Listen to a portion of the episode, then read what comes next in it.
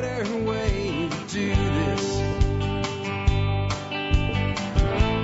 Let me show you a better way. Hi, folks. This is Jack Spirko with another edition of the Survival Podcast. As always, one man's view of the changing world, the changing times, and the things we can do to live a better life if times get tough or even if they don't. Today is February the 5th, 2020. This is episode 2596 of the Survival Podcast, and I'm bringing back on a guest we had on a while ago. I think we've actually had Brian on twice before. Uh, both times really talking mostly about the cannabis market one way or another. And uh, it's because he has a lot of experience in it. His experience goes back to being a medical caregiver in the early days of cannabis legalization in Washington state.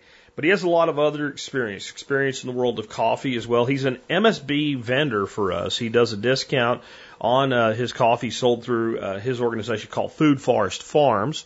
Uh, it does include an option for CBD infused coffee, and he's got some other CBD products now as well uh, that he's extended the discount to you guys on.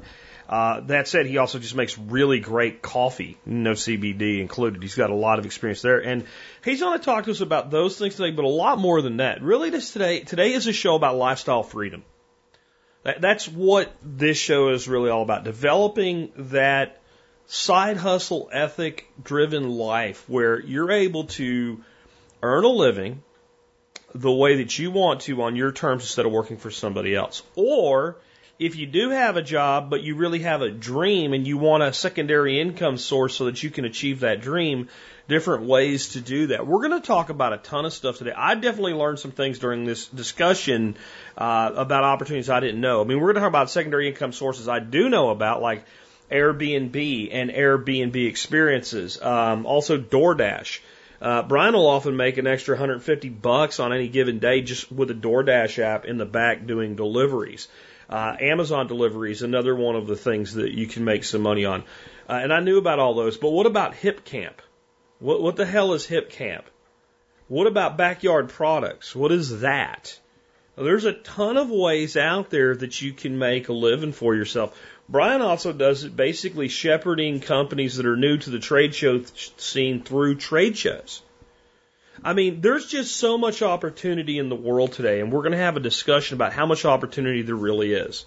It does kind of drive me crazy when I hear people whine about the lack of opportunity today because there's honestly never been a time in history, and in my opinion, honestly, there's never been a time where there's been more opportunity for the motivated person to have success in their life than there is right now. We're going to talk about that in just a minute. Before we do, let's go ahead and hear from our two sponsors of the day. Sponsor of the day number one today is bulkammo.com. Real simple. You have a gun, you have no ammo, you have an expensive club. Or you have something you can sell, a, a pawn store uh, item. Uh, maybe you have something you can use to prop a door open. A gun without ammo cannot do what a gun is supposed to do. So you need ammo, you need lots of it, and uh, one box ain't going to get it done. So you want to buy your ammo in bulk, and you don't want to deal with stupid people at the department or the sporting goods store when you're trying to buy ammunition, and they start asking you dumb questions, and they don't have what you're really looking for, and uh, you know how it is. With bulk ammo, you order your ammo within a day or two. It's at your front door. It's so fast you'll think you got it from Amazon. You can't order from Amazon, but you can get Amazon like delivery from bulk ammo. That's just how good they are at what they do and great pricing to boot. Long term sponsor of the show, been with us about eight years now. Check them out today, bulkammo.com. Next up, how about precious metals like gold and silver? I have made the same recommendations for 12 years now on air. And I'll tell you the truth is I've made that recommendation to friends and family and associates for uh, many years before I started the show. About 5% of your net wealth up to about 10% of your net wealth in silver and gold. I believe when you do that, you mitigate uh, the potential for complete disaster if the economy melts down. That's one reason that I recommend that. But you're talking about something with a multi thousand year history of holding value that's always been usable as money uh, for as long as humans have known that it's existed, silver and gold has been able to do that.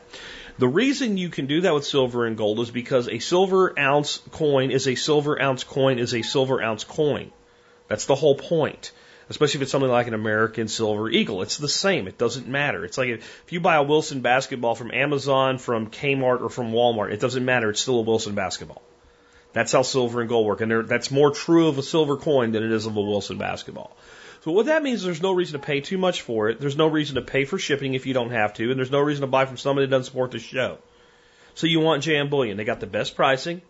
They got an incredible selection. All their orders ship free. They've been supporting this show for about eight, nine years, you know, now going on that, something like that and I can talk to the owner if there's ever an issue. So check them out today, bulkammo.com and jmbullion.com. Also, both do discounts for members of the MSB, so remember that. Before I bring Brian on, let's talk about our quote of the day. I wanted something on opportunity today. And I, uh, unlike some days, I hadn't done the intro um, before I had my conversation with Brian. Sometimes I can do them before, sometimes I do them after. It just turns how the, the day worked out. So I had time to actually have the conversation and think about this one and decide, yeah, I want to make sure I do a quote about opportunity for today's show. I found one by Wayne Dyer. It was just a great author uh, before he passed away, anyway. Passed away at like 75. Had a good, long, very productive, very impactful life. And this is what he said about opportunity. There is no scarcity of opportunity to make a living at what you love. There is only a scarcity of resolve to make it happen. And I mean, I tell you what, I actually feel for people, not due to a lack of opportunity, but I feel for people due to a lack of their ability to see that it's there. I grew up and came up through life wanting things for myself so much. I was so hungry. If there was a door in the way and I needed to get through it and I couldn't open it, I took the hinges off. I mean, I actually had one of my headhunters, who was a headhunter that placed me into a fairly high corporate position, basically describe me that way to a potential, to somebody he actually ended up placing me with. It's like that's why why should I hire? Well, give me give me the short answer. Why should we hire this guy? Because if there's a door in the way and you need to get into an account, he'll take the hinges off the door if the door won't open. And I, I grew up with that just in me. It's just who I was, the drive that I had. And I've learned over the years I can't give people that drive but at least I can show it to you. And I can expose you to it. And I can make you realize if you want it, it's there if you'll dig deep and find it.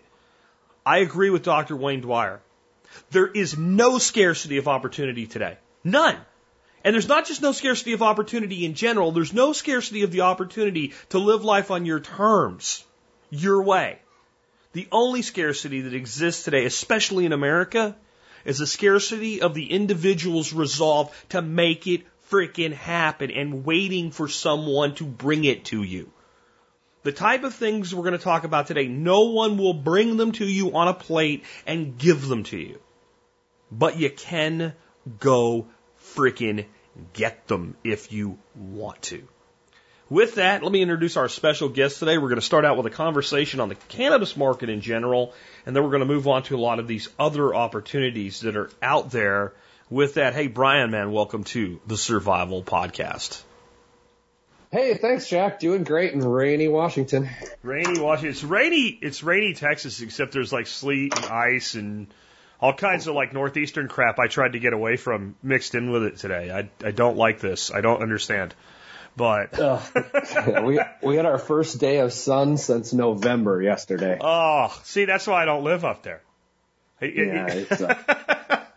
we go like four days without sun down here. I'm ready to kill myself. Anyway, on a happier note, man, we're, we're going to have you come on with kind of a uh, an update on stuff you're doing with Food Forest Farms. We're going to talk about the cannabis market. We're going to talk about a whole bunch of cool stuff today. Before we get into that, though, for people that maybe have not heard from you before, uh, I have had you on before. Um, and uh, you are one of our discount uh, supporters with the MSB with uh, Food Forest Farms. But kind of give people like your background, like who the heck is Brian Norton, man? Oh yeah, hey, and I wanted to say thank you for uh, that little uh, that little spiel you did the other day on the monsoon Malabar. You got the story of the wooden boat traffic exactly right. I really enjoyed that. It is. Uh, it reminds me of something else in the coffee industry. They call, I think they call it a honey roast or something like that. It has nothing to do with honey, but it's it reduces the acid. It was a really really good coffee. Oh, yeah. Okay, you're up the exact alley. It's called a, a honey process, and it's a micro lot batch fermentation, and okay. it cannot be duplicated. That's why those batches are up to a hundred dollars a pound because gotcha. you can make the batch, right? But no batch will ever be the same because it is dependent on atmospheric conditions of when that batch was sent through the honey process. Gotcha. So yeah, is my new favorite coffees are those kind of coffees. But okay, I'll back all the way up. Uh, graduated Michigan State, BA pre-law, business administration. Uh, went to Chicago, got a job selling kosher uh, meat downtown Chicago. So selling ice to Eskimos, uh, really old established industry. Um, cut my teeth as a salesman, learned the grocery industry from the ground up.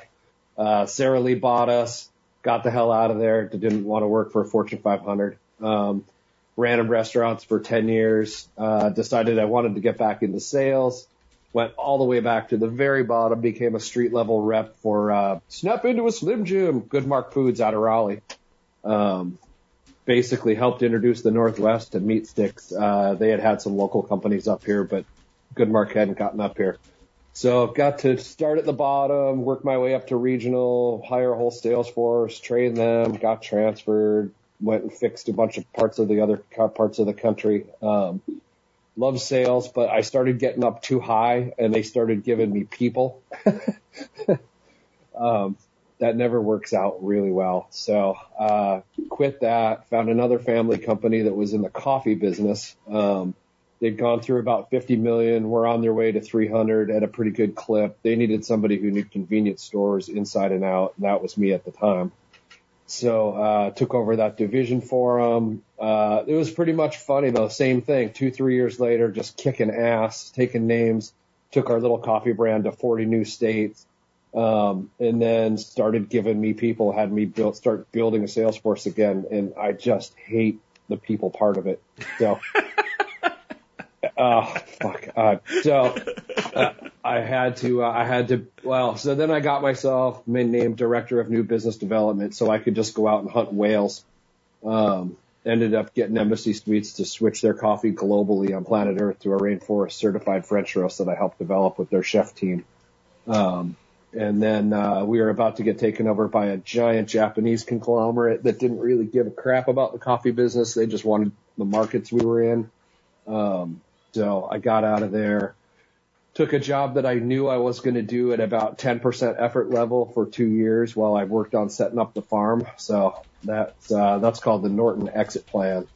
So do a job way below what you're, what you can do for a while for the huge, you know, nice cash income from it and just put every waking minute of your time into your side project. And then you can make a transition, hopefully with a tiny little bit of a safety net. Gotcha, man. So, I mean, one thing that you have a lot of insight into is the cannabis market. I know you worked in that market all the way back into kind of the days when it was only uh, legal for medical use in your state. Um, you wanted to kind of fill us in on some of the big things that have happened in that marketplace in the last year. So, why don't you go ahead and do that? Lead off.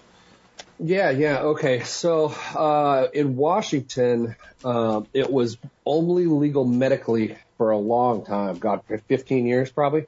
Um, and a couple years back, it flipped and it became recreational slash medical. Um, so they had to make all the products now uh, basically safe for the tourists getting off the plane from Wisconsin.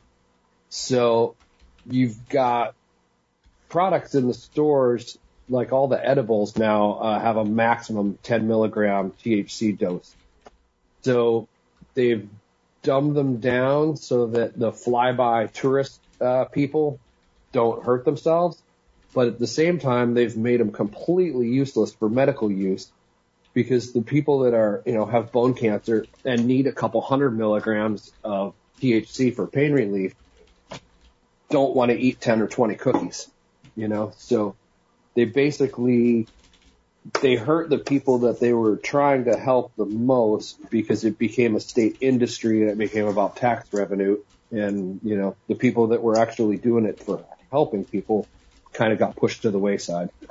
Um, let's see. And then, uh, and then this March, um, the Fed signed the, uh, federal hemp bill, um, which made hemp legal in the U.S. in all 50 states. Uh, I think that was like March 19th. Um, it was, was interesting. It was so late in the year. some state legislatures acted on it and some state legislatures didn't. Washington didn't. They kept their pilot program for hemp in place, um, which means we don't have a huge oversupply in this state right now. But for instance, Oregon flipped, uh, you know, they went with the, the federal regs full on and basically they didn't do a like a lottery permit for the hemp permits. It was basically you pay X dollars across a graph and you get Y acres under production at a ridiculous rate because the state of Oregon took, they just wanted all the permit money. Um, so they oversold the hell out of it. Um, I want to say at the end of last year, there was 990,000 pounds of actual marijuana that they had in warehouses on the books um, that was oversupply. That that doesn't even consider the hemp that was coming off the end of the run. I mean, you're talking, oh my gosh, just hundreds of millions of pounds that were basically uh, rotting in fields all through Oregon. Um, rain came early. A lot of the hemp farmers that jumped to get into it didn't have a plan for drying, processing, curing, uh, getting it downstream into oils or into isolates and a lot of those guys just lost their ass. It uh, it was a huge learning curve last year. Um, so we went to the. Uh, I was thinking of starting a hemp farm up this year as Washington's getting their rules in place now. Um, met with the state ag guy, went to the big hemp conference up here, but it, uh, it it's the oversupply is so big. Uh, basically the the they sell biomass for hemp. Um, it, that's what goes to the refiners for them to do their, their extraction or refining work. The price collapsed below $5 a pound. Um, uh, like Tennessee, Colorado, places that have decent corn infrastructure, those guys have all figured out that the equipment works pretty well for industrial hemp planting, you know, planting it in rows, growing it tall, using lots of fertilizer, yada, yada. Um, so the price got below five dollars a pound. Tennessee guys walked away from their auction and just burned their shit instead of taking nothing for it. So now you're in this whole uh, middle time of you know it was way oversupply. There wasn't enough refining capacity. Um, yeah, basically, well for the food products, we were buying isolate last year for about ten thousand dollars a kilo. Uh, this year it's around two thousand. So even in the secondary market for products, there's there's so much oversupply. There's just total price collapse. Yeah, I, I said uh, when all of this started that what I saw coming was boom, glut, bust, and that seems like where we're at. Yeah, it's you. You called it exactly right. It, it's it's the startup of a new industry, um, and it's basically uh, after doing our due diligence on the hemp farm, we decided the only strategic play that would be safe enough right now would be, a, um, you know, like selling blue jeans to the miners and the pickaxes. Um, so if we do anything, we're going to do a drying curing facility. I've already talked to a couple people that grew a bunch last year and couldn't do anything with it because they didn't dry it properly, so it smells like hay. So now it has to go to the bio, the bio slash market, which basically is no cash at all. Um, so if if we get into it at all, probably not this year, maybe next year. Um, it'll be some type of drying slash processing facility. Um, there's just so much risk on the on the farming end of it for, you know, who knows. Now, and as every state starts to get their rules in place, now you're talking. Oh, well, it, will be interesting to see if people learn their lessons last year or uh, or if the oversupply goes one more year. But I think people that finance projects saw the writing on the wall, and, and the funding money will at least slow down to a trickle. You know, for years, um, advocates of hemp legalization, and, and many of many, I should say us, because that would include me. Um, but I'm really not included in the group I'm about to uh, call out a little bit. Many of the industrial hemp type advocates really were. Well, I guess I am included in this, except I wasn't. I wasn't dishonest about it. Really, we're advocating for just cannabis, period. Um, right. And one of the ways they, and I think maybe there's a disservice here, or maybe it's underutilized, I'm not sure, but one of the things they did is I feel like they we, we almost really overpromised on what hemp could do. You know, it was going to replace gas, it's going to replace plastic, it's going to, like, how much of that's real? Like, I know we can make hemp plastic, but is it really viable compared to petroleum produced plastic from an economic sense and some of the other things that were claimed we were going to do, build houses out of hemp, et cetera? Um, I met some hempcrete guys at the Washington Expo. Um, I think all of that is 100% going to happen. Okay. Um, I think the farmers got out ahead of all the infrastructure by so far. Um, Okay.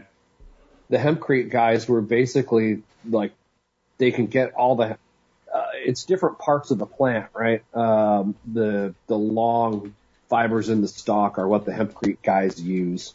Um, there's different parts. There's an internal squishy part of the stalk. I think that's what the plastic guys want. So the problem is the facilities don't exist yet to take all those parts apart, conglomerate them in large enough quantities for industrial users to to move forward with. Um, so I I think that will all happen uh, because I mean it's a it's a huge bioremediation crop. Um, there were a lot of like old school real farmers at the show, um, and they're looking at even using it as an in and out crop to pull the heavy metals out of their fields. Um, but at the same time, well, and that uh, we'll get down to why I changed this the CBD in my products that I changed. But they're starting to do heavy metals testing now, um, and if it's going now that it's uh, now that it's USDA certified, it, in order to be used in human consumption, so in a food product, it has to be safe for human consumption. So now they're writing all the rules. So now they're starting to test for the other stuff, which means you're going to have two streams, a stream that can be used um, downstream for human use and a stream that can be used downstream for other products. Gotcha, man. So, um, when we uh, when we look out at the market, you're still kind of trucking along, but you're doing things a little bit differently. One of the things you have been doing is uh, CBD infused products.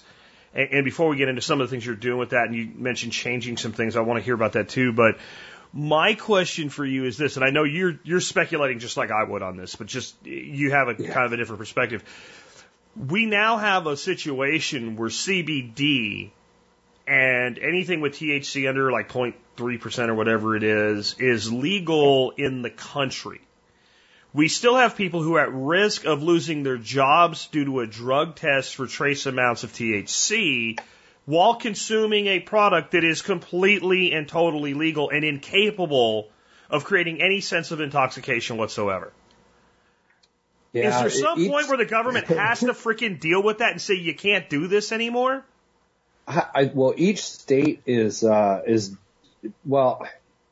I, I would love to see the feds out of everything, um, and states' rights should be a thing. So Oregon has passed a law basically that puts cannabis exactly on equal footing with with alcohol.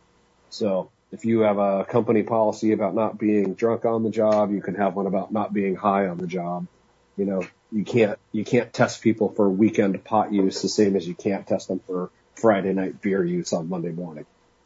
Gotcha. So it, it, the state saw the issue and put the protections into place because down there the citizens have a way to petition for putting stuff on the ballot pretty easily. Well, just like how they're how magic mushrooms are going to be next. I mean, the the evidence of their their use and support is going along. You know, we're at the exact same point with psilocybin as where we were with cannabis ten years ago. Gotcha. So, I didn't know yeah. about that with Vermont, so that's kind of state by state. What about things like federal employers? Because a federal employer said, we give a shit not for your state law because we're a federal government employer.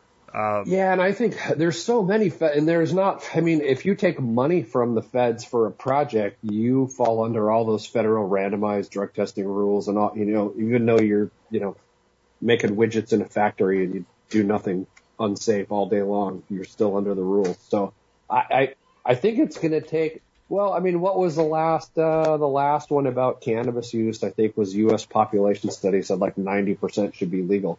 At some point, the I, you know, maybe it takes HR managers uh, screaming to their CEOs that you know they, they they've had openings in their forklift division for Hmm. six months be, because they can't get anybody to do that job at that price.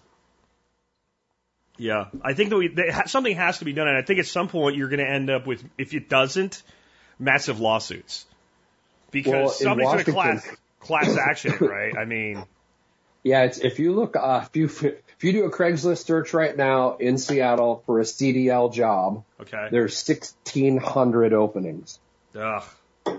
because nobody wants to piss in a cup.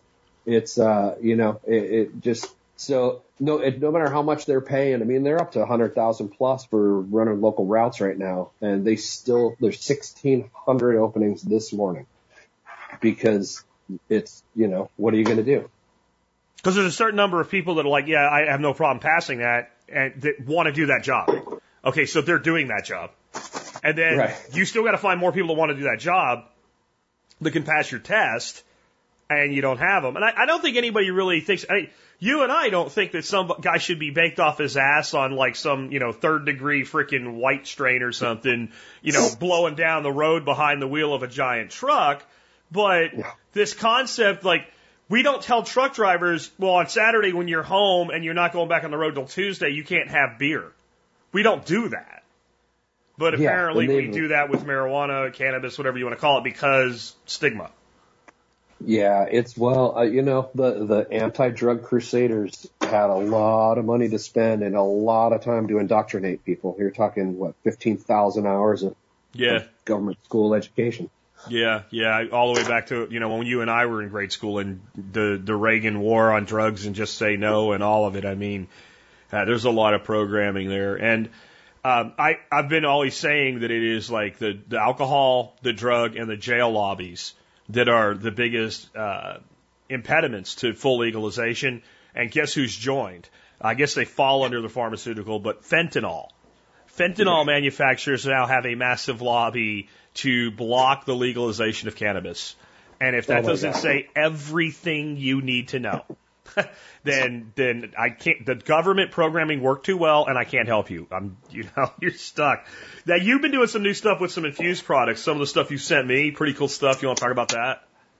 Yeah, yeah. Um, so now that there is, And so just because we're going back and forth, before you do that, I want to Oh, be clear. yeah. Brian's products are CBD infused, not THC infused yet. Anyway. Yep, yep. I don't play in the I don't play in the in the cannabis game. I'm only only in the hemp game. Um, I didn't want to be an agent of the state. If you're going to sell cannabis out here, you basically there's only there is only one supplier. That is the state of Washington, and I didn't want to help. It's like alcohol in there. Pennsylvania. Yeah, yeah. Well, it was, the funny thing was, I should say it's like had a- liquor in it's like liquor in Pennsylvania is what I should say. Well, we had a vote out here because the state had a monopoly on booze, and uh, in the exact same election where the voters ended the state monopoly on alcohol, uh, in the very same vote they started up the cannabis board. So all the people that had the fancy offices and the million dollars buildings downtown, well, from they took the signs down on Monday morning from alcohol board and put up the cannabis board signs. So they got all their enforcement agents, they got all their toys, all their stuff stayed exactly the same because now they had a new thing to regulate. So Gotcha. maybe we'll another 20 years the state out here will do another uh, revolt and take it away from them. But so yeah, um, basically uh, wanted to stay on the legal side and still that was the thing from working with the medical patients. There's all the, you know, we don't have data, we don't have data, but seeing people live every day living better lives because they're not taking a bunch of pharmaceuticals that make them into zombies and, and can stay functional using cannabis versus having to just, you know, nuke themselves out of their pain and become completely non-functional. Um, that's pretty much what got me into it and drives drives it every day. So, uh, so yeah, so we are, so we are on the hemp side, um, and, and originally there weren't rules, so we were using uh, CBD isolates in our coffee. Um, now that there are rules for human consumption and for use in foods, we've uh, we've had to take production of those items out of Washington State. Um, our legislature is still behind the curveball, so we worked with one of our partners we were supplying coffee to, who became uh, hemp certified and USDA certified for hemp food production. So if you notice the labels change now. So like now on our labels, there's, uh, the 21 and under warning. There's all the federal warnings, lactating women, keep away from children. Um, there's, uh, QWERTY codes on all the labels now that take you back to the COA, which is a certificate of analysis for the CBD so that you can see what you're getting. Um, and in that process, we moved away from an isolate and we moved to a, a distillation ex- or we moved to an extraction. Um, it's an organic uh, CBD product, but it does have um, 0.18 percent THC in it, so it's about half the legal limit. Okay. Um, but it's there. So full disclosure, the coffees are going forward uh, with the new stickers. If you get a bag with the new QR code on it that takes you to the COA, you'll see that there's oh, 0.00185 um, THC in it. It's it's a uh, it's just the company that we're working with to do the product uses or, organic CBD, and that's it's a they think it's a cleaner product. It's not worth arguing about. Gotcha. Gotcha. Um, you want to talk a little bit about the, the products themselves, like the the stuff you're actually doing. Like you, you Oh, sent yeah. me, you sent me a cookie that completely nuked my freaking keto diet, um, but it was good. Uh, and some candies and stuff like that. And why would a person want to use a edible CBD? I mean, I think people completely understand special brownies. Like that's not a Yeah, hard thing to yeah. grasp. But why would somebody want to use an edible CBD? Um, okay, for uh, for dosing, it's Okay. a it's a uh, the candies. Uh, so and by moving the production to to an approved facility, I had to cut down my thousand flavors down to like SKU management, right? Because I've got shelf space issues and all that crap now. So we went with apple, uh, root beer, and oh god, what's my third flavor? Um, uh, let's see. Oh, lemon. Um, so those are all 20 milligrams per piece of candy of CBD. Um, naturopaths that I work with, that's usually their prescribing dose is either 10 or 20 milligrams. Um, a lot of people didn't want to have to use the coffee because they wanted to take it later in the day, uh, for like a bedtime thing with sleep issues. Um, even though taking it earlier in the day really isn't going to change things too much. Um, taking a larger dose right before bed definitely makes you so relaxed. And I was just reading, a, there was just a study out. Oh, where did, yeah, I had it sitting here. Um, it it helps with sleep in two ways. It helps put you to sleep faster, and it helps you not wake up during the middle of the night. It makes you sleep deeper. Um, so that's how people are getting. So putting it in the candies and the cookies um, allows people to have a known dose, and the cookies are really easy for cutting up. It's 20 milligrams a cookie. You can cut them into halves or quarters.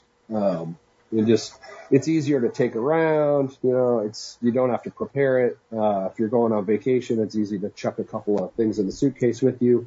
Um, since it's all hemp derived CBD, it's legal in all 50 states. You can fly with it. You can take it wherever. Um, shoot, you can even take it out of the country. I'm pretty certain, but don't. If you're going out of the country with it, maybe double check. But, yeah, because it's less what we can let you do and more what they'll let you do when you get where you're going. Yeah, well, it's funny. A lot of the CBD bud uh, is being shipped out of the U.S. Um, Huh. A lot of Spain, uh, Sweden, Norway. Is that kind of like funny. is it is it kind of like because of the same reason we used to import so much hemp seed like food hemp seed from Canada like it's legal to have it but not to grow it is that why or are they just not caught up? No, I think as far as uh, the CBD hemp buds, Mhm. um, I think we in the Northwest are so good at growing great weed. Okay. Um, the people that are buying CBD hemp buds want it to look like a real nug of frostiness and Yeah. they want it to smell like it and taste like it. Um, and I mean, we taught the world how to do hydro. So it it they're they're importing it as a like it, like we would import a nice French wine because of, or champagne, right? Because it's it's a champagne. They're they're doing it the same reason. It's we just have the highest quality stuff on the planet. Gotcha. Um, so you, let's talk a little about. You're going to be at the uh, Living Free in Tennessee workshop in April with Nicole Sauce. You want to talk about what you're going to Yeah. be doing there, and uh, it's about time we start giving her some coverage on that here anyway. Yeah, yeah, totally. I'm psyched. That's going to be April 23rd to the 25th down in Tennessee at Nicole's place. Um, she gave me the topic of grow. So I'm going to, uh, teach you how to grow cannabis. Well, we'll say hemp since it's Tennessee. Um, well, they, just FYI, it's the same plant. It's the exact same plant. Um, if, if it is capable of producing THC above three one thousandths, it happens to be called a cannabis plant. If it if it isn't capable of growing it up below above three one thousandths, it's a hemp plant. But as far as photoperiodism and starting it and light requirements, nutrient requirements, cloning, all that exactly the same. So I'm going to teach people how to basically grow their own. It's not magic, um, and as each state kind of loosens up regs, there's no reason to be held hostage by dispensaries. Um, you know, they're still charging, even though prices are ridiculously cheap compared to what they were in the 80s. There's no reason to be paying the state big time money for cannabis when it it literally is a weed. With if you know a little bit about it and how it reacts and what it likes, you can grow great stuff for pretty much no effort at home.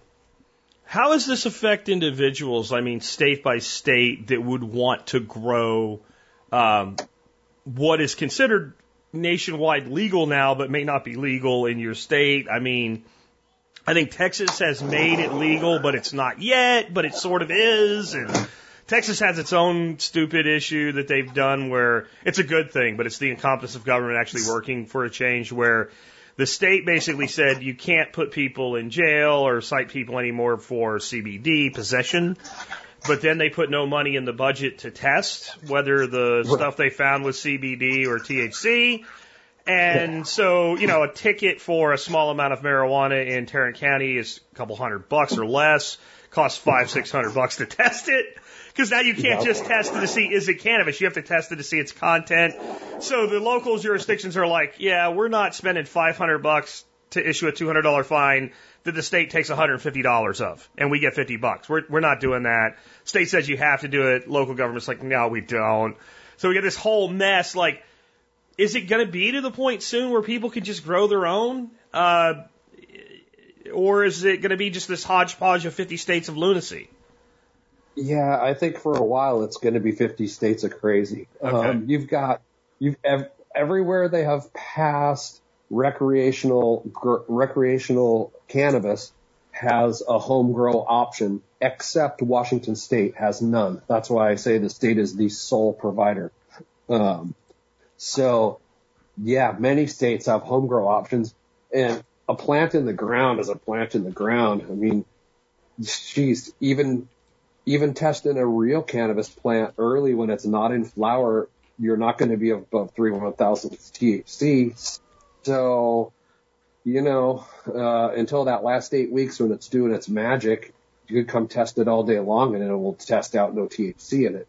So yeah, it's they've not the the bureaucracy is going to eat itself. There, there's no way to know, which will be great because now we're going to have tons more home grows. We'll have tons more stuff. Price will come down, and it's there's been a bounce back out here too. Things got so crazy and so high THC, and that, I think that's also helping drive the CBD market. Um, you know, people just didn't want to be that high. They wanted the they wanted all the benefits that come with cannabis use, but Yeah. without being paranoid and you know just Well, if they wanted to be high, they wanted to be 1985 high. Yeah, Right? Like that was yeah. enough. Like it was like eh, it- for people that have never imbibed, you know. And I'm, I'm a child of the 70s and the 80s. That like what we were doing back then was just kind of this low keyed, relaxed. I don't give a shit for the next half hour type thing. And I've actually had people now that are like. Hey, I have some stuff I got. Do you want it? And why? why? Well, it's too much for me. Then I don't want it. And No, I'm talking like yeah. some guys that I would call like professional users. They're like, no, this is too much.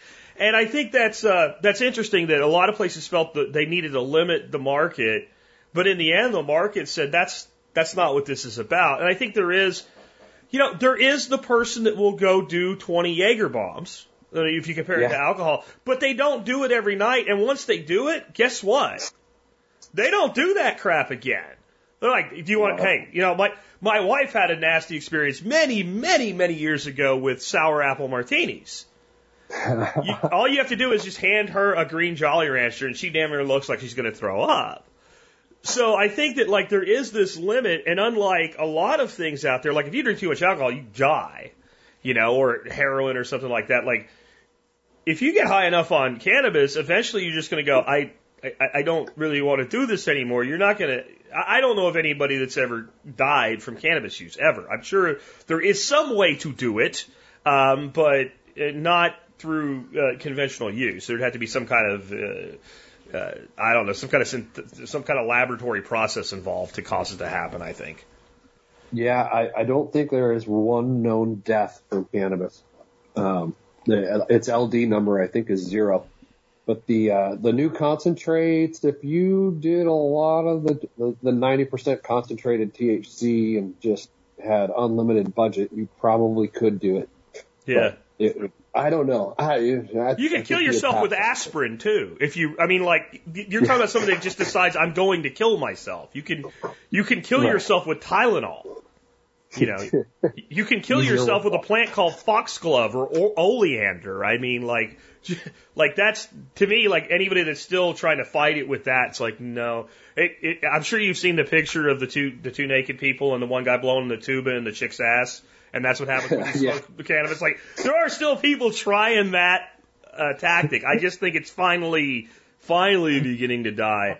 Moving on to some other stuff here. You're, you've been uh, got something in your notes here called a quantified citizen. Man, what's that all about? That sounds kind of cool.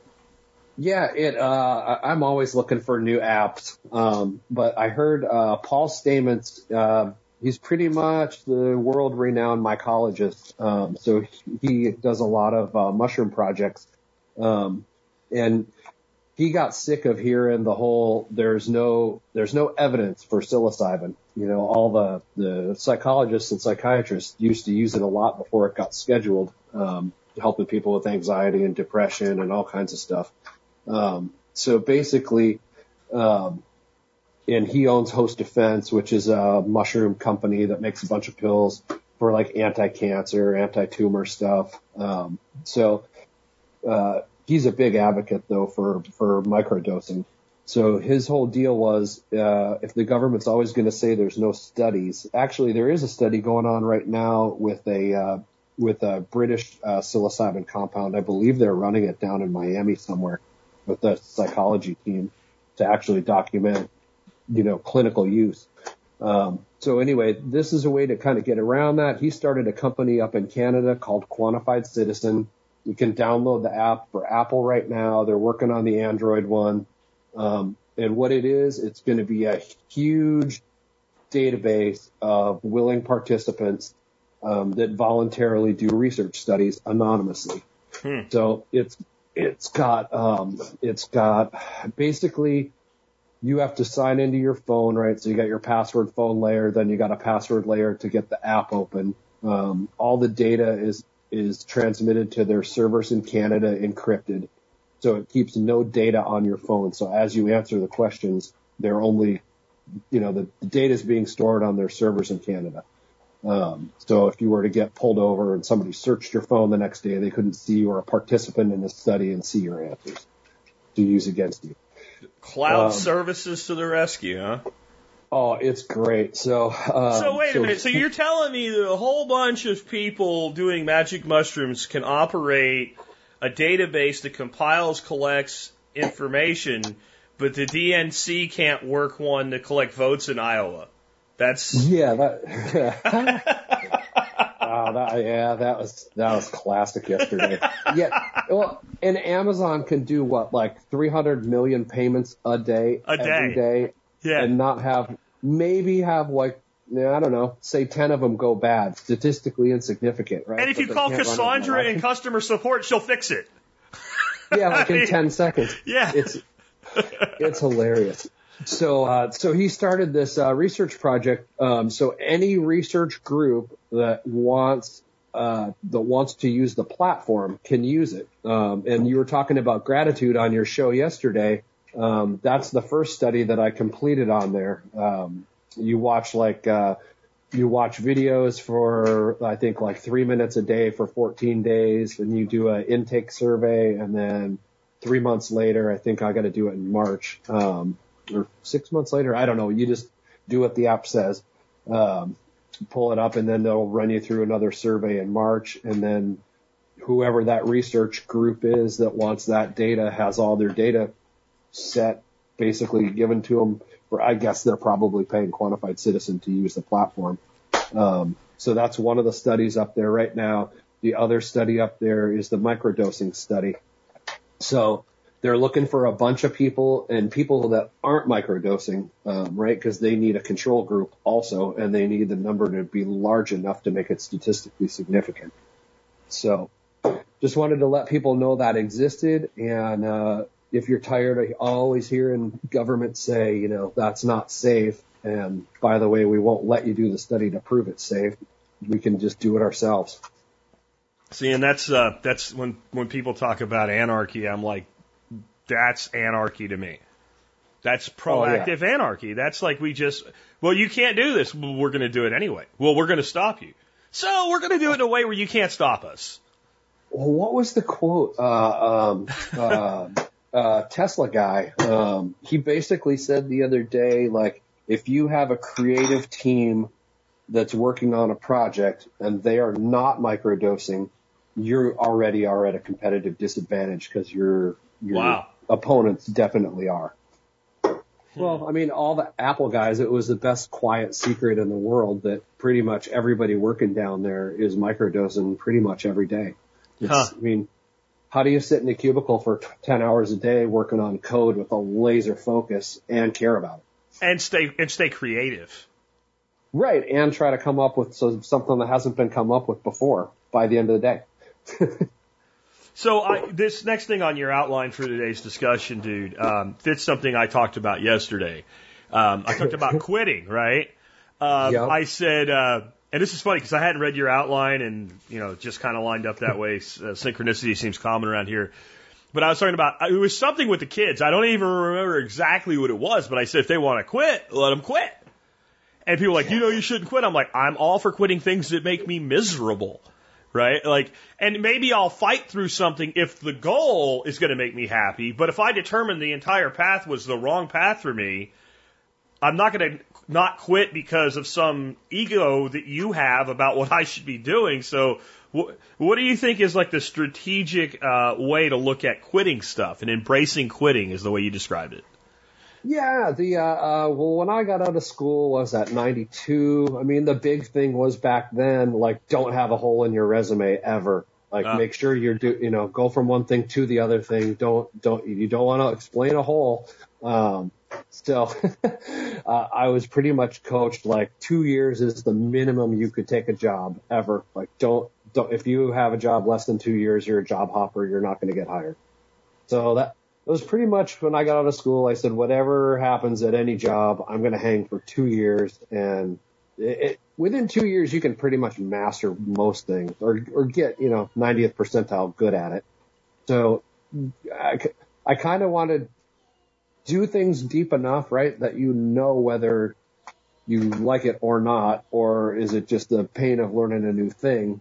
And then once you, once you really understand what you're dealing with, if it's not driving you forward or getting you to a long-term goal or making you happy, geez, quit as fast as you can. Uh, I, I've lasted about, I would go about two years at each of the corporate gigs and be competent enough to like hire and train and start growing departments. But at that point, if I didn't start doing something else, I started just, oh my God, I just hated the tediousness of all that, of wor- working for somebody else on somebody else's stuff. Um, so yeah, uh, give, give yourself long enough to know that you really know the thing that you're going to quit and why you're going to quit it.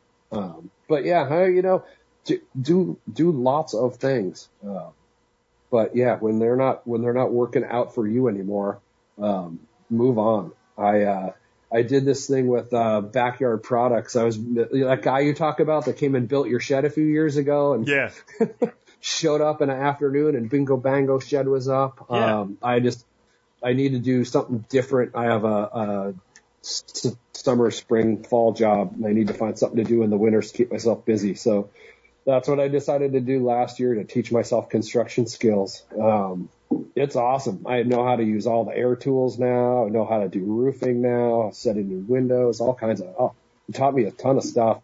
Yeah, And I mean, anybody's like, out there- for those who don't know what you're talking about, this guy, it was, it's, it's not a big shed. It's an eight by eight shed, but I had this install scheduled for, you know, one of the t- tough shed type things. And it wasn't Yeah. prefab where they drop it. Like he had to build it from a kit.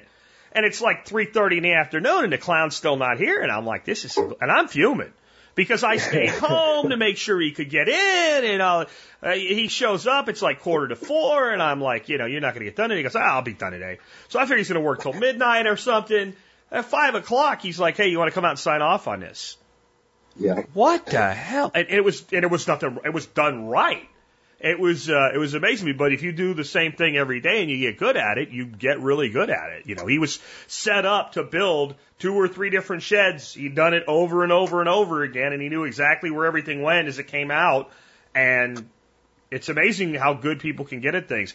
On the quitting, I would also say like, quitting is largely misunderstood. Like, so you quit working for a company that did coffee, but you didn't quit coffee.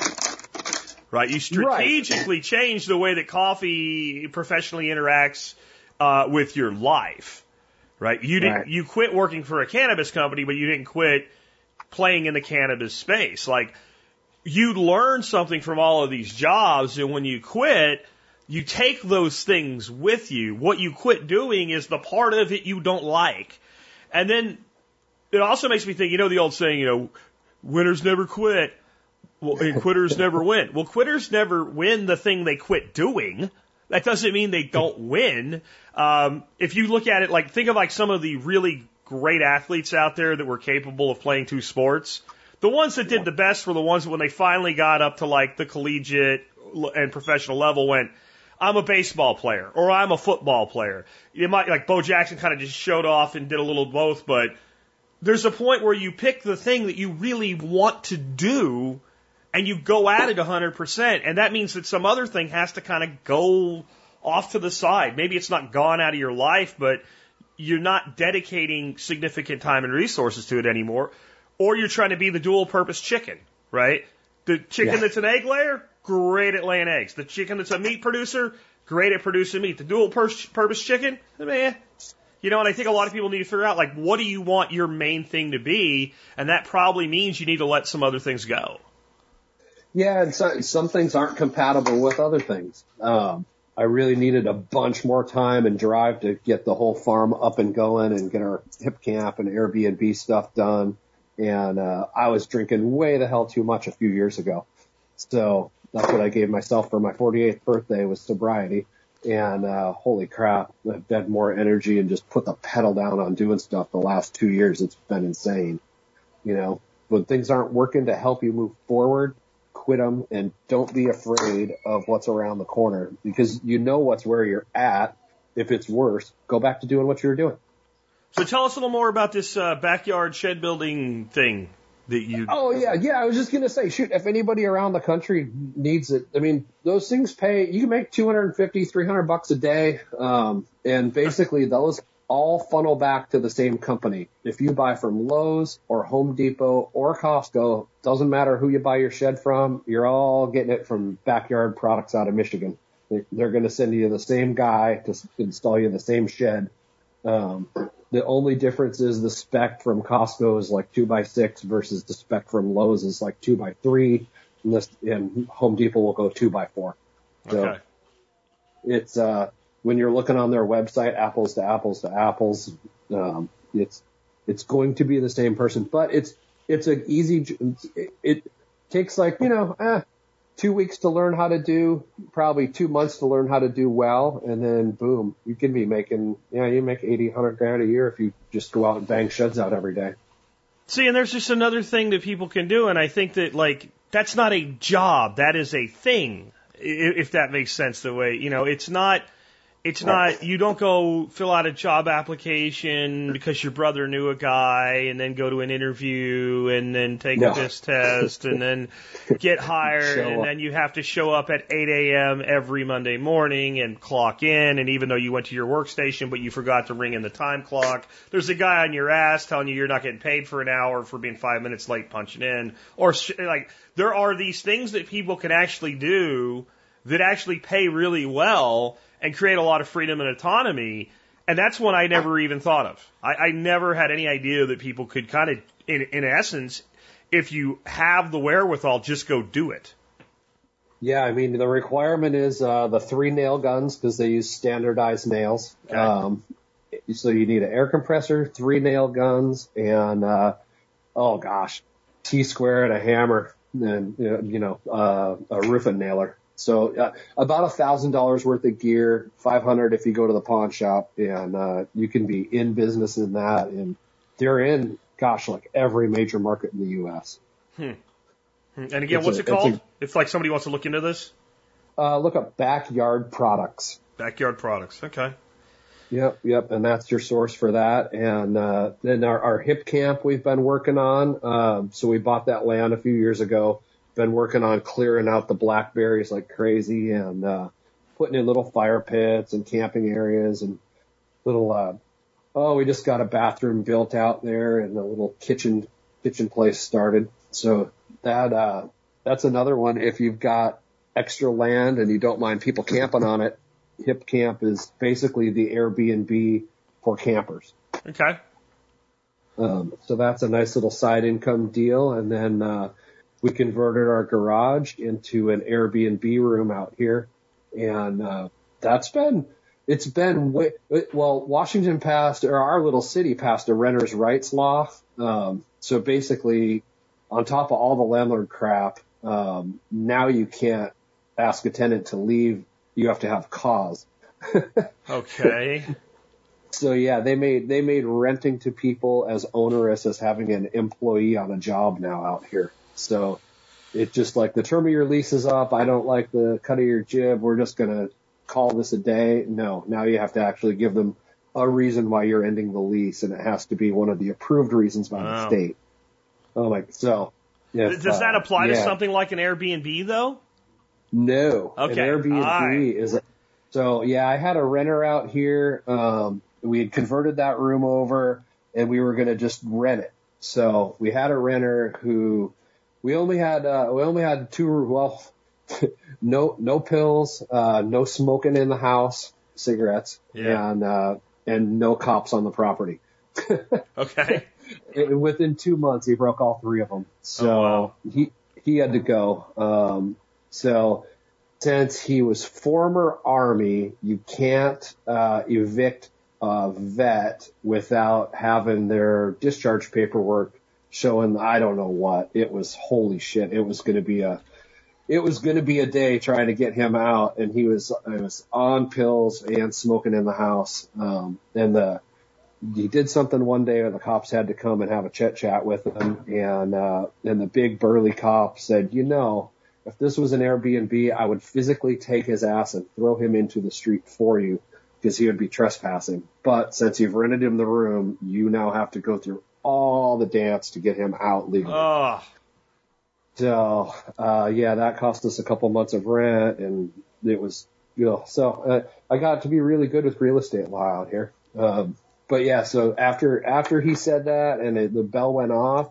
if he was, if he was an Airbnb guest, he would be breaking a rule and you would immediately remove him from my property and I would keep the, and I would keep the rent. So that uh that that changed the game. Um, and the Airbnb people we've had over the last year have been really fun. Um, people from South America. We met a, a gal and a guy that had gotten married. They met on the Pacific Crest Trail. Um, he was going one way and she was going the other, and then they started going the same way, and they ended up coming back uh, for summer solstice to finish the couple of ten miles that they hadn't done together. So, just meet really cool people. So, what's up with uh, trade show Sherpas, man? Oh yeah, okay. So that's my latest gig. Um, so I say quit stuff, but to quit stuff, you got to start stuff too. Um, so I what I really loved about my corporate life was doing trade shows, and, and towards the end of that, I was doing about 20 trade shows a year, um, covering a couple different. Uh, I was doing convenience stores, I was doing the restaurant shows, and I was doing all the hotel shows. Um, so I got really good at doing trade shows. I mean, it's the crazy amount. Like you need a garbage can for your booth. The trade show people sell you those for three days for a hundred dollars, right? Or you could just go down to Lowe's and get one for ten bucks. Um, so there's a lot of things when companies start getting a little bit bigger and okay, now, now like we've got a product, we've got capacity, holy smoke, now we need to move this stuff. Let's do a trade show. Um, and if it's your first trade show, you are just going to get raped by everybody the trade it's uh, it's so expensive. I mean, just where to park, where to stay, where to go. So the trade show Sherpa. So what I'm going to do is take my 20 years experience of doing corporate trade shows and rent myself out to uh, either like larger sales teams that need. I'm I'm going to do a gig for uh, uh, Old Wisconsin Carl Buddig in March because their guys are stretched too thin and they have too many shows the same weekend. So I'm going to do a fill-in show for those guys. Um, somebody else just had like an employee not want to go up to do a Canada show. So I'm going to do a, a organic trade show for a food manufacturer. Um, so basically I'm a, I'm a trade show expert for hire. Um, the gig is you get me for 16 hours a day. So if you want me to swing by the airport, pick up your vice presidents, drop them off at the booth, schedule dinner at the coolest restaurant in town for you, pick up your clients, pick up you. You don't want to deal with Ubers and Lyfts. You want to leave your briefcases in the car, whatever. You got, you got a wingman. Um, you got somebody who can basically tell the buyers from the liars and get them off the center carpet and get them into your booth. Uh, I can help you with how to set up your booth, how to make your booth inviting. You know, I figure if you can give me a 20 minute rundown on what you make, who your client is, who your really good customer you're looking for is, you know, I can tell you different ways to set up your booth to get people to either stop, pick up literature, continue on by, come in and engage in a conversation, um, you know, and having somebody, having another salesperson that knows the game that can basically get them off the center aisle into the booth and tie them up for five minutes while you finish a conversation with a big hitter and just kind of get your guys in line. That's that's what I'm awesome at. So I uh, I added that to the website, so I'm available for booking. You know, I think it's really cool that you, you, you take this background that you have, and there's all these little pieces and parts of it that have different value adds, and basically you hustle that in the way that makes you the happiest at the current moment. Right. And there's yeah, so much that can be learned from that, right? Like everybody has shit they can do that with. And every time you do something, you'll pick up more skill set that you can add to that kind of, you know, it really, so you, you, you know, trade shows and stuff like that and distributors, so you would know the term line card. Yep. And it's like having kind of a, an individual line card of things that you can do for people or things that you can provide for people.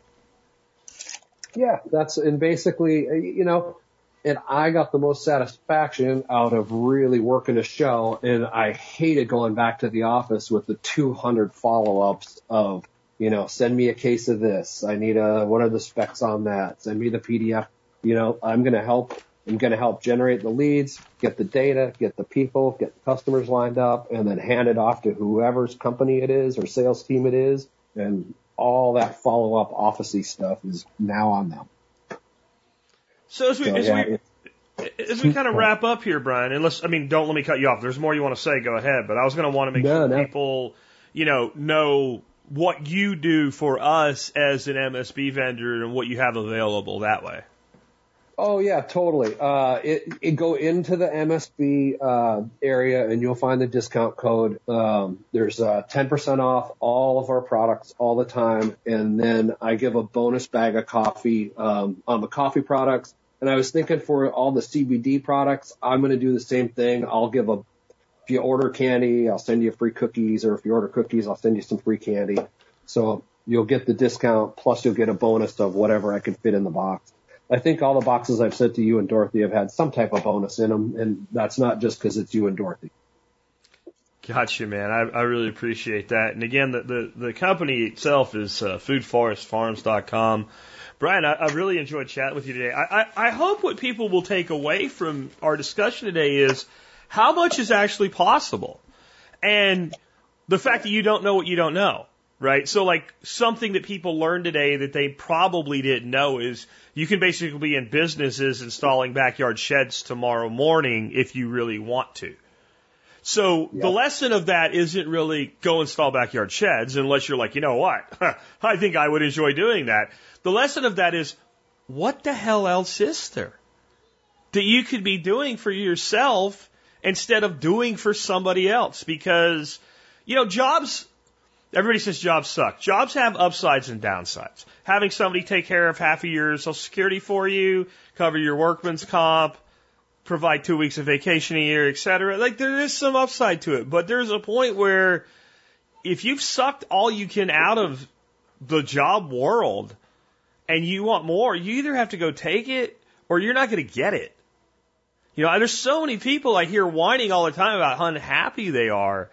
And I'm like, you do know that there are people all around the world, and this isn't some weird false patriotism I'm spewing. This is fact that like would give literally give their eye teeth pulled out with a pair of needle nose pliers with no novocaine for the opportunity you bitch about every day. Like there are people that would would give they would cut my we have to cut your two little fingers off, and they'd put their hand out and go, all right, get on with it, let's go. But I get to, it's, I get to go, right? I get to stay there. You can't throw me back out. Yeah, okay, cut them off. And we just don't seem to see it. And it makes me think back to a story, and this is a guy I kind of loved and hated at the same time, but he was a really good speaker, Zig Ziglar. And he told this story about this little girl that got on an airplane one time. That he was sitting in first class, you know, this little girl gets on the airplane and she looks down the row of the airplane and she turns around and she looks in the the, the cockpit and she sees all the you know, the gauges and gadgets and the pilots and she goes, Gosh, and he's like, when immigrants come to America, that's what they see. You're sitting in the same place and you don't see what's available. Now that that uh, you know is one of those things. I must have heard that 30 years ago, and it's as true today as it was back then. And that's kind of what we're talking about today with all these different angles of looking at it. Yeah, the future's changing super fast. I mean, it, it uh, when we bought that farm property, I tried to tell the realtor that I was putting a drone deck on it because the really fancy restaurants downtown Olympia by the Capitol were only three miles away as a crow flies or as a drone flies, but an hour and a half drive. So she blew her mind. She like couldn't still and Uber has paid, bought and paid for the rights to deliver humans to the 2028 Olympics in LA by drone. So it's not a when the thing's going to happen. It's a done deal. So yeah, get, you know, got to look forward. The stuff's coming at you really fast at this point. And it means opportunity. Like there's so many things that a person who like, if you, you know, you're 20, some, young 20 something, try to figure out what to do with your life. And there's so many opportunities that you can just try that not only couldn't I have tried when I was your age, they didn't exist. The reason I couldn't try them, they weren't there. You know, you could you could be in business tomorrow walking people's dogs with Rover.com. You, you, you know, you you could end up setting yourself up to be one of the contractors on Takl, right? There, yeah. And that's that's another two random examples right there that that are available. And I've actually had people when you tell them that, do you know you have to get a background check? Yeah. yeah. Do you have anything in your? Well, no, you got to pay for it. yeah, yeah, you have, you actually put skin in the game to have an opportunity to cheer Robert. Yeah, like okay, so you're telling me like you don't have like a felony or something, like you just don't want to pay the 29 bucks for the background check or whatever. Yeah, man, that's not right. I can't. I can't. I can't help you. I can't. I just. Well, the- I, the I can't take you be- seriously. No, my old car got to be uh, nine years old, so I couldn't do Uber or Lyft anymore. Okay. So I looked, and uh, Grubhub and uh, DoorDash don't give a shit how old your car is. So I Because you're picked that up. transporting Oh, lasagna. They don't care. Yeah. Oh my God. So two months ago, I started doing that just for a little like, let's see how this goes, and it's solid twenty five bucks an hour. And uh, man, nobody pukes in your car. You can have the radio up as loud as you want.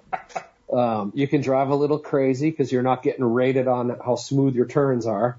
Um, but holy smoke, it, uh, yeah, I've been pulling in about buck fifty a day, just letting the thing ping in the background and, and, um, yeah, if anybody's going to do that, be super picky. Don't take the three, four dollar runs for 20 miles. Just No. keep rejecting.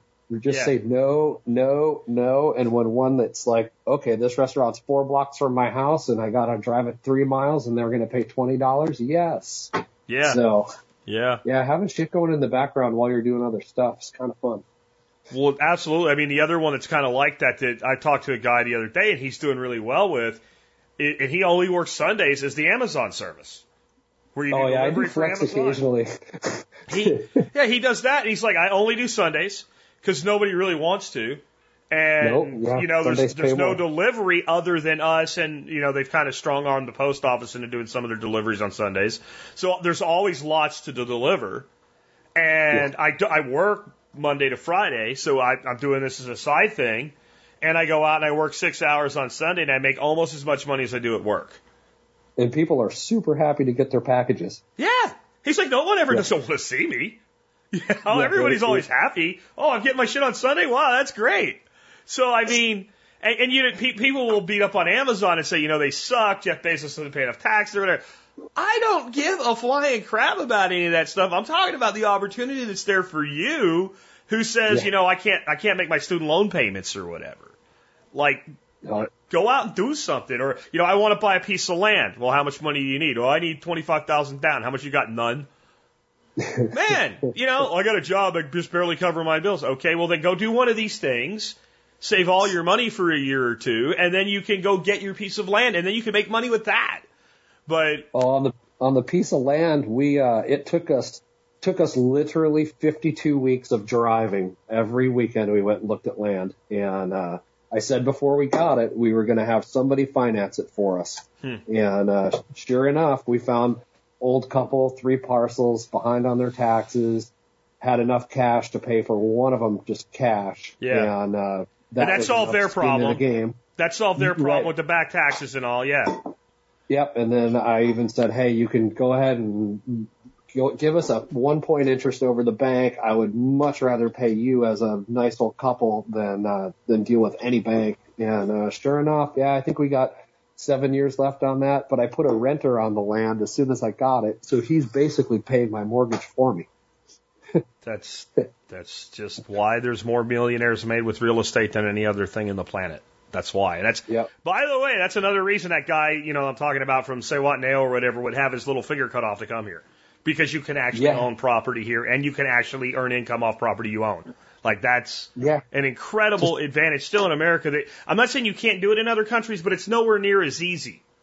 In, in a lot of, in some countries you can't, especially if you're an American. Like you can do it in Mexico, but you can't own land in Mexico if you're an American. You basically have a 99 year lease on land in, in Mexico. It's, there's so much opportunity and I'm, I'm just glad to hear you making the most of it, dude. And, uh, trying out these new plans like Thanks, the Airbnb experiences and stuff like that. I think there's, I think that's something people could put something together with, even if they don't really think they have anything. Like, if you really look around at your at your city and just say, what's here that people don't understand? You know, that oh, I yeah, do. The Airbnb experiences are great. Yeah. What do you like to do? Just offer to take somebody with you. There's kayak trips on ours. There's Mount Rainier climbing. I do. I actually give the same uh, PowerPoint class that I used to give to the uh, restaurant chains when I would go make my first call on them. It's a coffee seed to cup presentation that I do on PowerPoint, and then I take people out, teach them how to roast. Then we come back in and we I teach them how to do professional cupping. So yeah, that's my Airbnb experience that's on there right now. Is uh, Brian spills the beans. at Coffee 101. Awesome. and uh, the people that have gone through the class are really they're they're blown away with it, and I'm just like, oh, just an old PowerPoint deck, but it, uh, But- you know, people love learning new stuff. Change the slider too, make it fit your audience, and rock on. That was an old rule in sales, man. So, hey, Brian, Yeah. again, thanks for being with us today. Again, folks, the uh, the website is Food Forest Farms. They are an MSB supporter with a really great discount program, and I'm sure Brian will keep an eye on things on the blog. If you have any questions or thoughts, uh, want to know more, just reach out. Brian's the kind of guy that'll always be happy to answer them, and, and thanks for being with us today, man. Thanks, Jack. All right, man, that'll work. That was fun. Awesome. Yeah, that was great. Are you going to get down to Nicole's? Uh, I no. No, No, it's, it's Yeah, not the no. right time of year for me. It really isn't, you know. No, it's a horrible time. As soon as I committed to that, I screwed myself on three other Ah, things. yeah, I'm going to Belton next weekend, and Okay. for Mother Earth News, and that's just a weekend, and it's two hours away, and I'm like, what have I done? What have I Oh, that's done? what I was. I, was going to ask you on the uh, on going to uh, Liberty Fest up in uh, New Hampshire. Yeah. Um, do they have like uh, is that something I could like send myself in like 20 cases of CBD products and set up a table?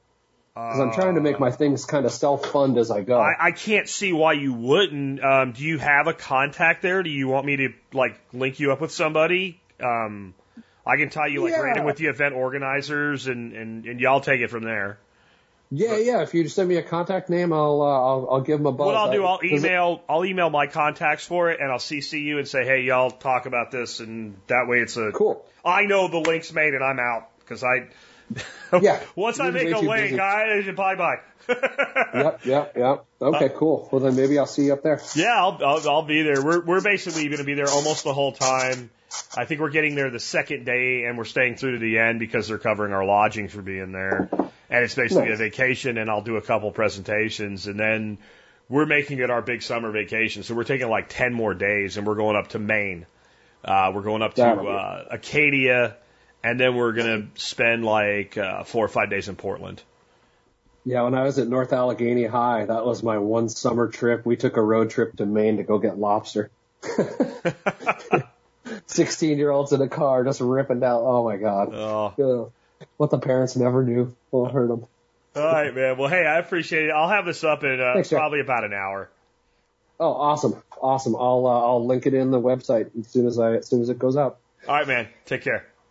Bye. Bye.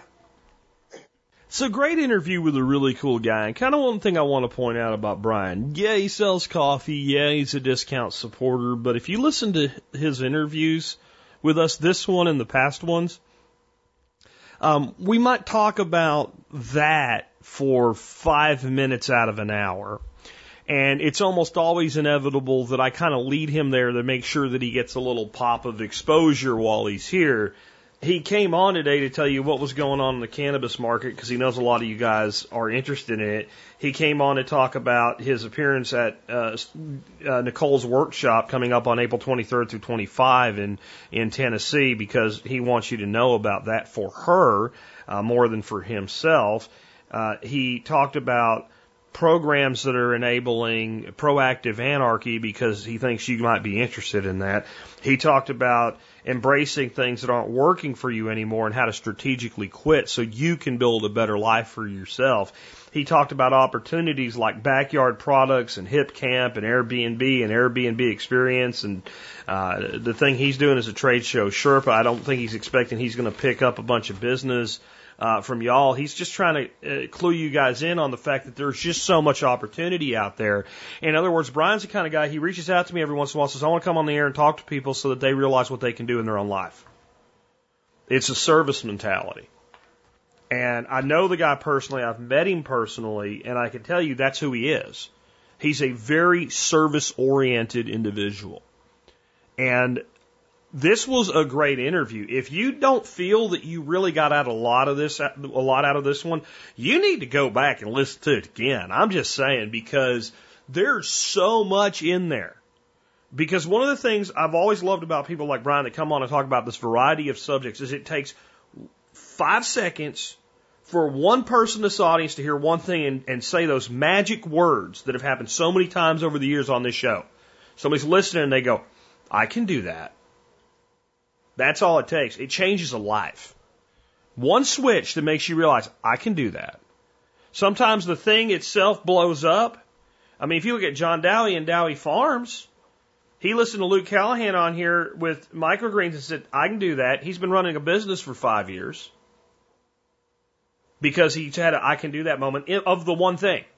But most of the people that I meet from this audience, if they had an I can do that moment with something like that, it led them to another thing that led them to another thing that led them to another thing that eventually led them to finding what they're really looking for. So if you didn't have an I can do that moment on this one, it might be worth listening again. I'm just saying. With that, we have wrapped things up. If you enjoy this show and the work that we do here and you want to help support us, one way you can do that is to do your online shopping at tspaz.com, T-S-P-A-Z, tspaz.com.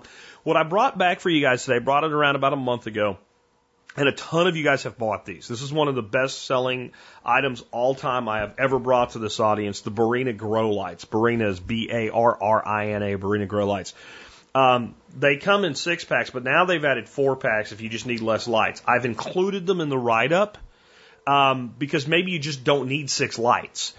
I would almost always say if you look at the pricing, it's worth buying the six light set.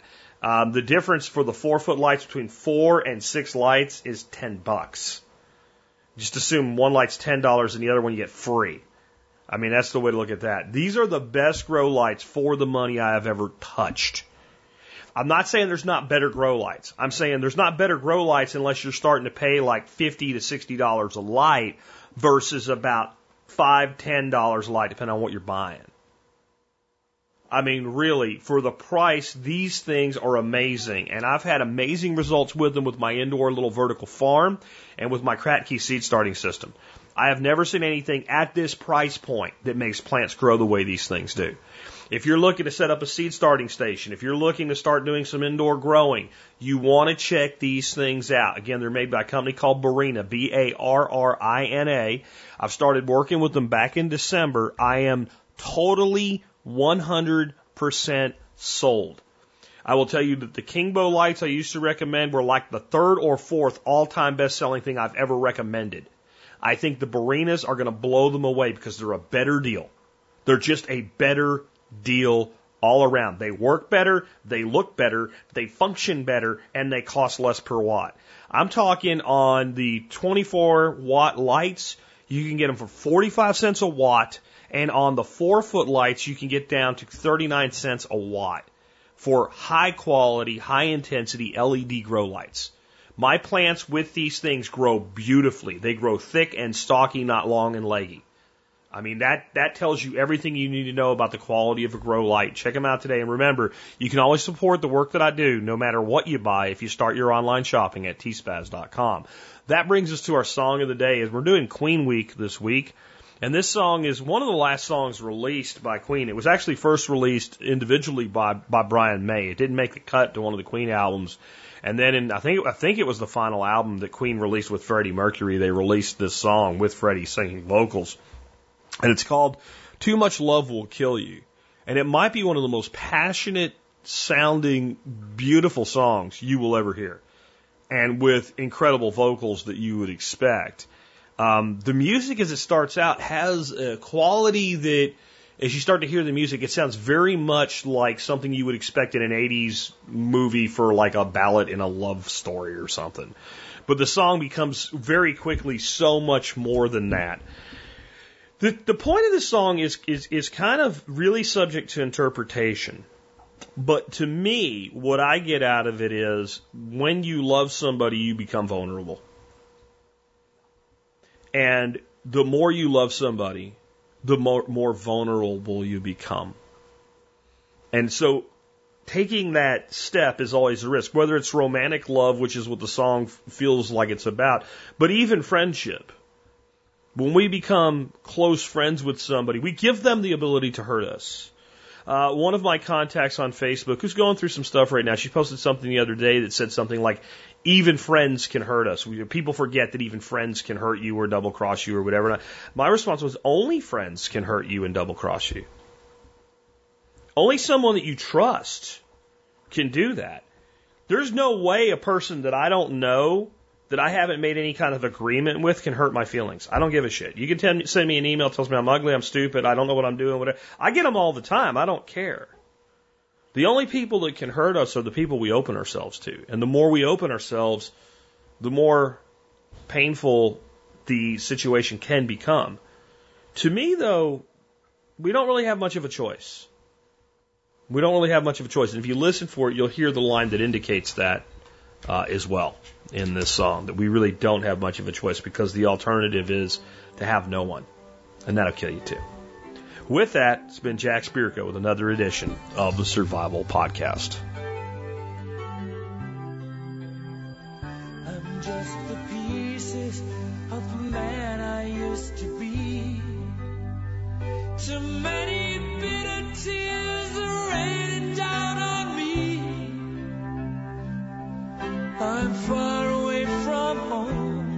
And I've been facing this alone for much too long. Oh, I feel like no one ever told the truth to me about growing up and what a struggle it would be. In my tangled state of mind, I've been looking back to find where I went wrong.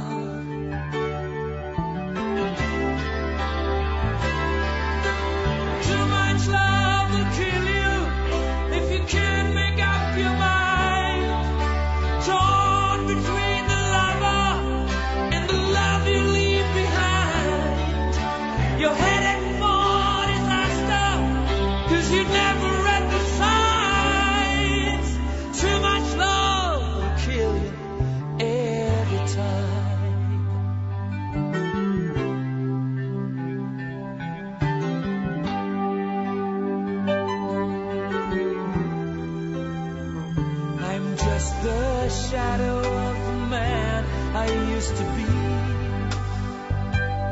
And it seems like there's no way out of this moment. I used to bring you sunshine. Now all I ever do is bring you down.